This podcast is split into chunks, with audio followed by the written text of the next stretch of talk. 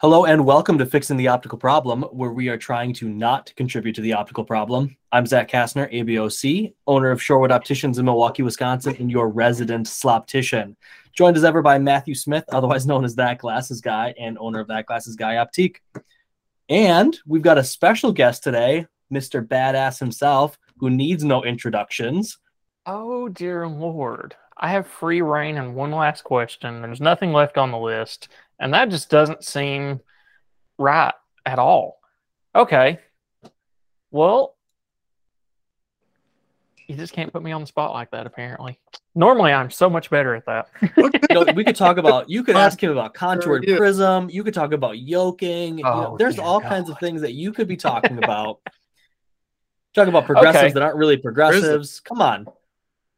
Fine. Yes. No, that one actually. I you know I have fun with this one. So the progressive that is not a progressive, the uh, the new style of making a lens, supposedly, is with the lateral banding to create the add power. Uh, are you familiar with that, Scott?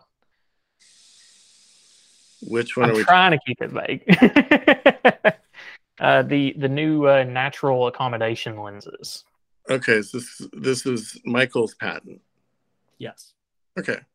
Yeah, I was that. I was at Quest when he was working on it a few years ago. So do you Thoughts? think that brings anything truly new and different to the table that we haven't seen before? Because I've worn the lens and I wasn't super impressed right off, but you know, you get to see these things in a lot more depth than what I do just touching it one time with a low ad and yeah. so I'm gonna not go into that because um Michael and I need to talk about it a little more. Um, I think it is a new technology that is different than any other design technology out there. Sure.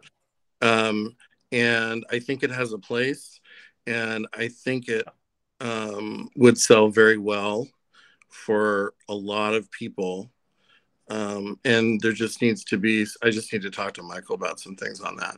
But i do think it's a cool design. Yeah I, and i can kind of agree with that. It's for me it's more i guess it's a, almost an evolution of the surmount in the way it works. It's just you know where you've got a lot more area to work with. There's a lot of different ways to get through it but I, there's I agree with you. There's still some things there because it seems like it has more it's a broad appeal but it's more generic in application. Right. So I think I made a comment in the last month or two that you can't take away something that opticians have always had. Does that make sense? And that absolutely was, makes sense. And that's my I think you issue. and I were talking about that, Scott. That was that was us talking about that.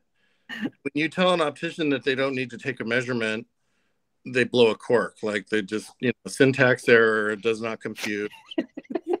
like, you know, um, and so many of them are bad at measuring anyway that I don't see what the problem is really. But um, there, there's a little Scott right there. There's some Scott. There it is. Finally. I waited 30 minutes for this. it's been a little longer than 30 minutes, buddy. Yeah. But um, are we only supposed to go 30 minutes? Nobody gave me the memo. We're probably gonna oh. split it. Don't worry about it. Yeah. Oh, we're gonna split this into two. Okay. Well, possibly. Yeah. Well, they've got 8 we'll more see. minutes. So, um, so no, but uh, yeah. I mean, ask me something else. Right, Zach, so he won't go into your it. turn. you didn't even get anything out of him. I know it. I think we'll leave contoured prism for another day. That might be a great. Oh, oh, that piece of shit. oh my god. so this is what contoured prism is. It's brand. It's a brand. It's a rebranding of a Signet Armorlite patent that's expired, and all they did was they took the near area of a progressive, and they moved it in or out to create prism at near. And so they're talking about, oh, the prism slowly increases as you go down. Well, of course it does. You're moving the corridor over as you move the near area over. Um, it is very useful if you've got some BV chops. It's not, you know, I've, I've had enough redos come off of the the machine for it that someone a doctor with some basic BV chops who didn't Google their way through optometry school could save themselves whatever that thing costs 40, 50 grand and prescribe a lens that, you know, it'd be pretty easy to do. I think Seiko had the now expired patent that Hoya, um, um, Hoya bought Seiko. Um, and um, that was where you could give a near PD mm-hmm. and they would adjust it accordingly. Um, in theory, that's neutralizing the prism that someone would otherwise have if that near PD was not taken into account, right? So, why wouldn't someone just figure out Prentice or the more fan? There's you know there's more fancy things than than Prentice now, and order that Seiko lens accordingly. Yeah, I mean, I've done that on occasion with stock. I actually, I was talking to Zachary about this a few weeks ago. I had a customer that was a friend of my assistant or whatever, and she was prescribed one of these lenses, and I got the the cost was out of the equation for her. It wasn't even a possibility. Mm-hmm. And we came down here and spent five minutes. Okay, well, we spent a couple minutes with trial frame, and then we came down here and I threw some numbers on a piece of paper and cut some lenses. And she goes, "Oh my God, these are great." I was like, "Cool, there's your cost." And you know, it was significantly less than what she was going to pay. I'm not cheap to begin with, but it was still significantly a big savings over that. Mm-hmm. And I just, I, I don't see it. And she was single vision too. So it wasn't even the full progressive where you had the near PD. It was just throwing a little extra yoked in there to get everything where it needed to be. Mm-hmm. Yeah, I think that in our industry, we're going to see more and more um, dog and pony shows, smoke and mirrors marketing because the ophthalmic training now is basically optometry schools that give people six months of learning how to fit and adjust a pair of frames without really, you know, you don't know it in six months. Everybody knows that. Mm-hmm. And you have to go on to that from that to being a doctor, you're not going to get enough practice doing it to really get. And so we have a lot of people that think that they understand it conceptually, but clearly they they don't know it well enough to train a staff. So that tells you something right there because the quality of dispensers isn't that great now. But um, you know, I just like the guys that call me and say, "This is what's going on. What's the problem?" And I'll be like, "Here's your answer," um, without the weird ego crap, right? Yeah. But but hey, they paid a lot of money for school. They're still paying for school, and yep. that's kind of hard to to get past. Um, and I'm well, especially these companies that have invested in the equipment to sell these lenses, right? Because they get sold on the idea of this can do so much more for you. Yeah, I mean, you know, it's it's BV, it's binocular vision light is what it is, yep. and you know, to be able to market a freeform stock lens, I mean, it's just it's uh, you know, don't get me going. we were almost hoping we could get a real rant going. Well, I like what I mean at BA. I like what we're doing. Instead of artificial intelligence, we're using real intelligence, and we're putting it into an AI algorithm, which is what. I'm sorry. As don't even get me started. This AI crap is not actually AI. Artificial intelligence is totally different than the machine learning that they're using. It drives me well, insane. I mean, th- the funny thing is, basing an ad power based on age is what a rookie MD does who had two instead of six months experience dispensing, they had two weeks. And you know, there are a lot of MDs that look at the, the age chart and that's the ad you get. And I'm sorry, that's not that's not real life. Um, and so putting that into an algorithm is, you know, okay, that's AI, but that's like a fourth grader did his AI project for you know the class project in fourth grade. We're not at mm-hmm. college; we're at fourth grade, mm-hmm. and you know, meh, boring, stupid, lame, and expensive. Yeah. Oh, way overpriced. for for we in the op- pay, for what people pay for that, they could get a phone call to me. Mm-hmm. for That's Wait a Scott's second. next service. He's going to offer phone calls straight in. Just talk to me. Here's your bill. Yeah. Wait a second. Are we? Is this coming out of your budget or my budget for this, Matt? Yeah, there you go. I don't know how many favors we had to call in to get this. Oh God. Well, you guys are doing well. You've both got your own stores. You're both on the younger side. You're excited, and I'm glad to be here. I hope that hearing uh, the grouchy old man grouch about optics for a minute um, was fun. So I have a question for you guys. Who, how do you guys do your marketing? Who who does your marketing for you for your stores? How do you sell yourselves? I sell myself on the street corner every single day, sir. I'm out there just working it, man. Oh no! Did you say- Oh. They're working it or out there wanking it? Like I was like, uh, I mean, it depends on the day. It depends on the day. no. Oh my god, you had, you had to ruin it with that. Okay, so anyway, that didn't happen, and and so back to the question. Um, so my next question is, I guess our audience is mostly opticians. Do you get your original idea? This is kind of the latest thing I've noticed in the last hmm, since right before 2020 it started happening where people have stuff they're doing in their stores that they don't put on Facebook because they don't want their competitors to know about it. And it, in independent optical, there's a lot of interesting, innovative things going on to reach out to new customers and marketing and whatnot that you know you don't read on Facebook. Where before it seemed like for years and years people were just ravaged, ravaging other people on Facebook. How do you do this? How do you do that? You don't really see that anymore. But as a result, if you go out into the real world, you start seeing really great ideas on how to close the sale or how to get more people to come in the door. Um, and I don't know, do you guys experience that in your own stores without giving away your awesome secrets?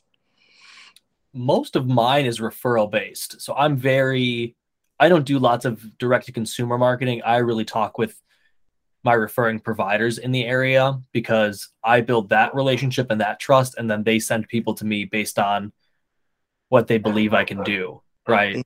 You know, I I think I'm decent at fitting, right? I'm I'm just a slightly above average sloptician, but for the most part, I have pretty good outcomes. So I have a teaching hospital that refers to me quite a bit, and then a couple other practices around mm. me. I bet they have redo. The teaching hospital actually is pretty good, especially because I have a trial frame. Take Oh, there do you go. Do with that information what you will. Trial frames rock. I it's my favorite tool. Much I like it way more than anything that measures pantoscopic tilt or wrap. There's a lot more that I can do with that.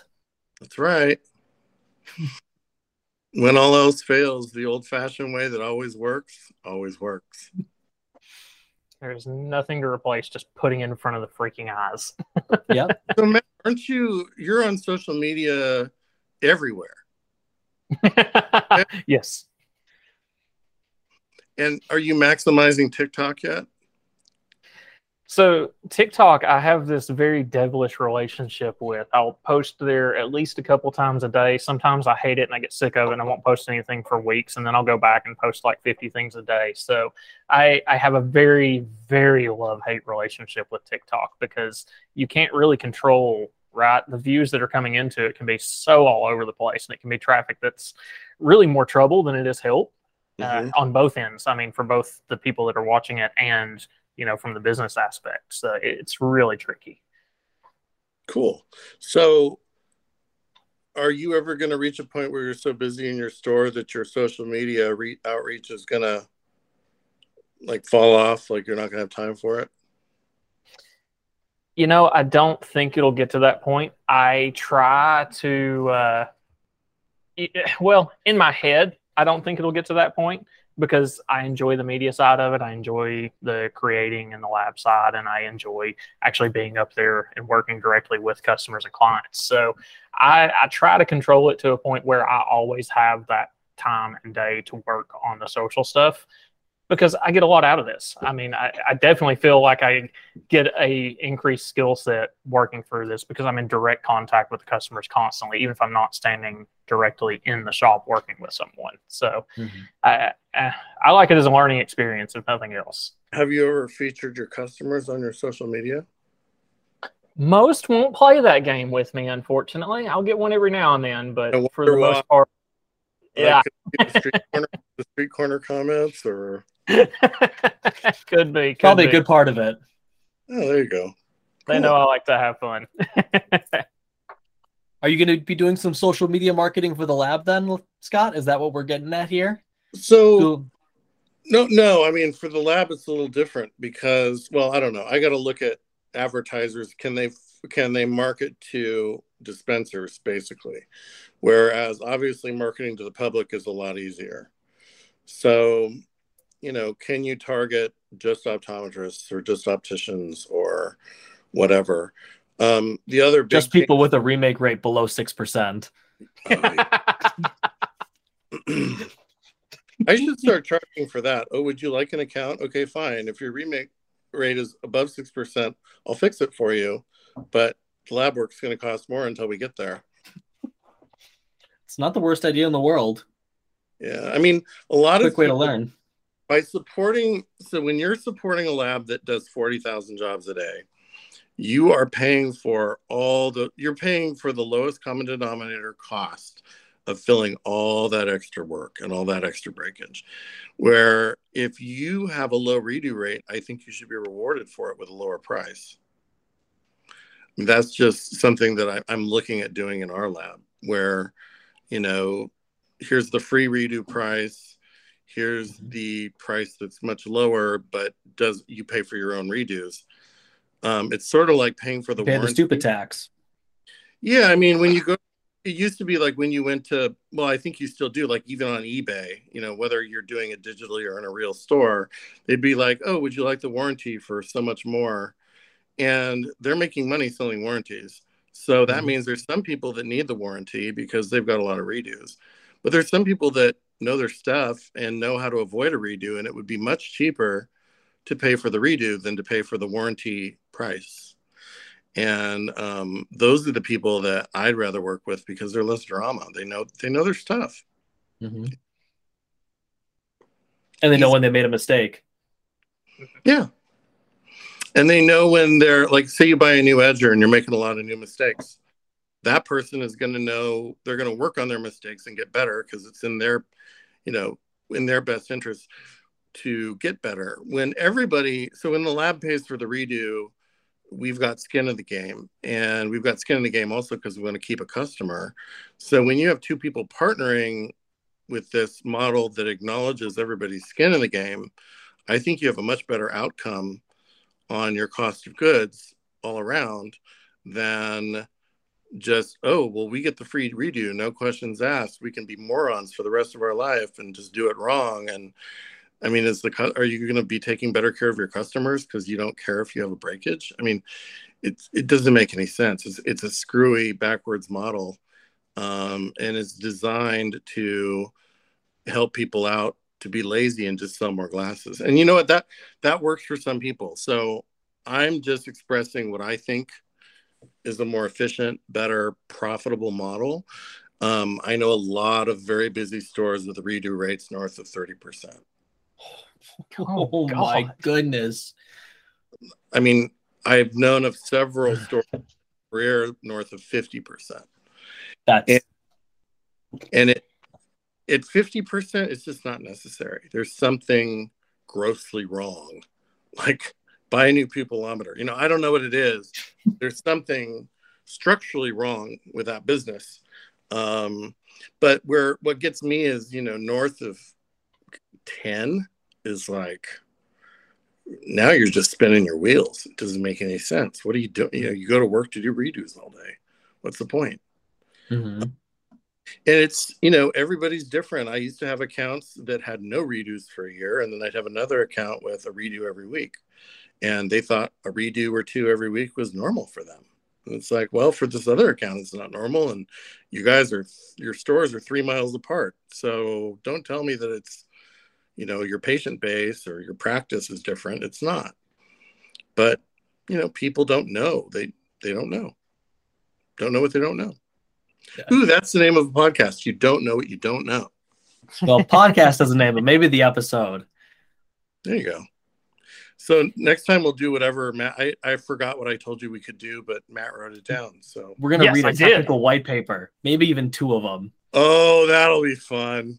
Mm-hmm. We'll uh we'll get you back on here maybe in the next month or two, and we'll see maybe a a prepping for expo, asking your um asking your lens reps the hard questions. I don't know. I'm just spitballing.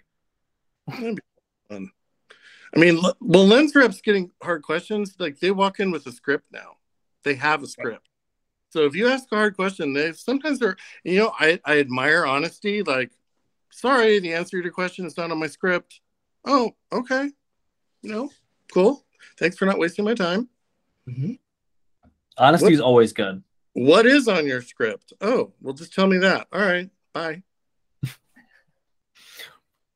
you know, we're not going to get in our reps just yet. We, for the most part, I have very, very great reps, and I'm I'm very thankful for all of them, especially my frame reps. So I'm not gonna I'm not gonna hang them out to dry just yet. Well, frame reps are different. They are different. I understand yeah. that. Yeah, frames are different. Matt, any closing thoughts?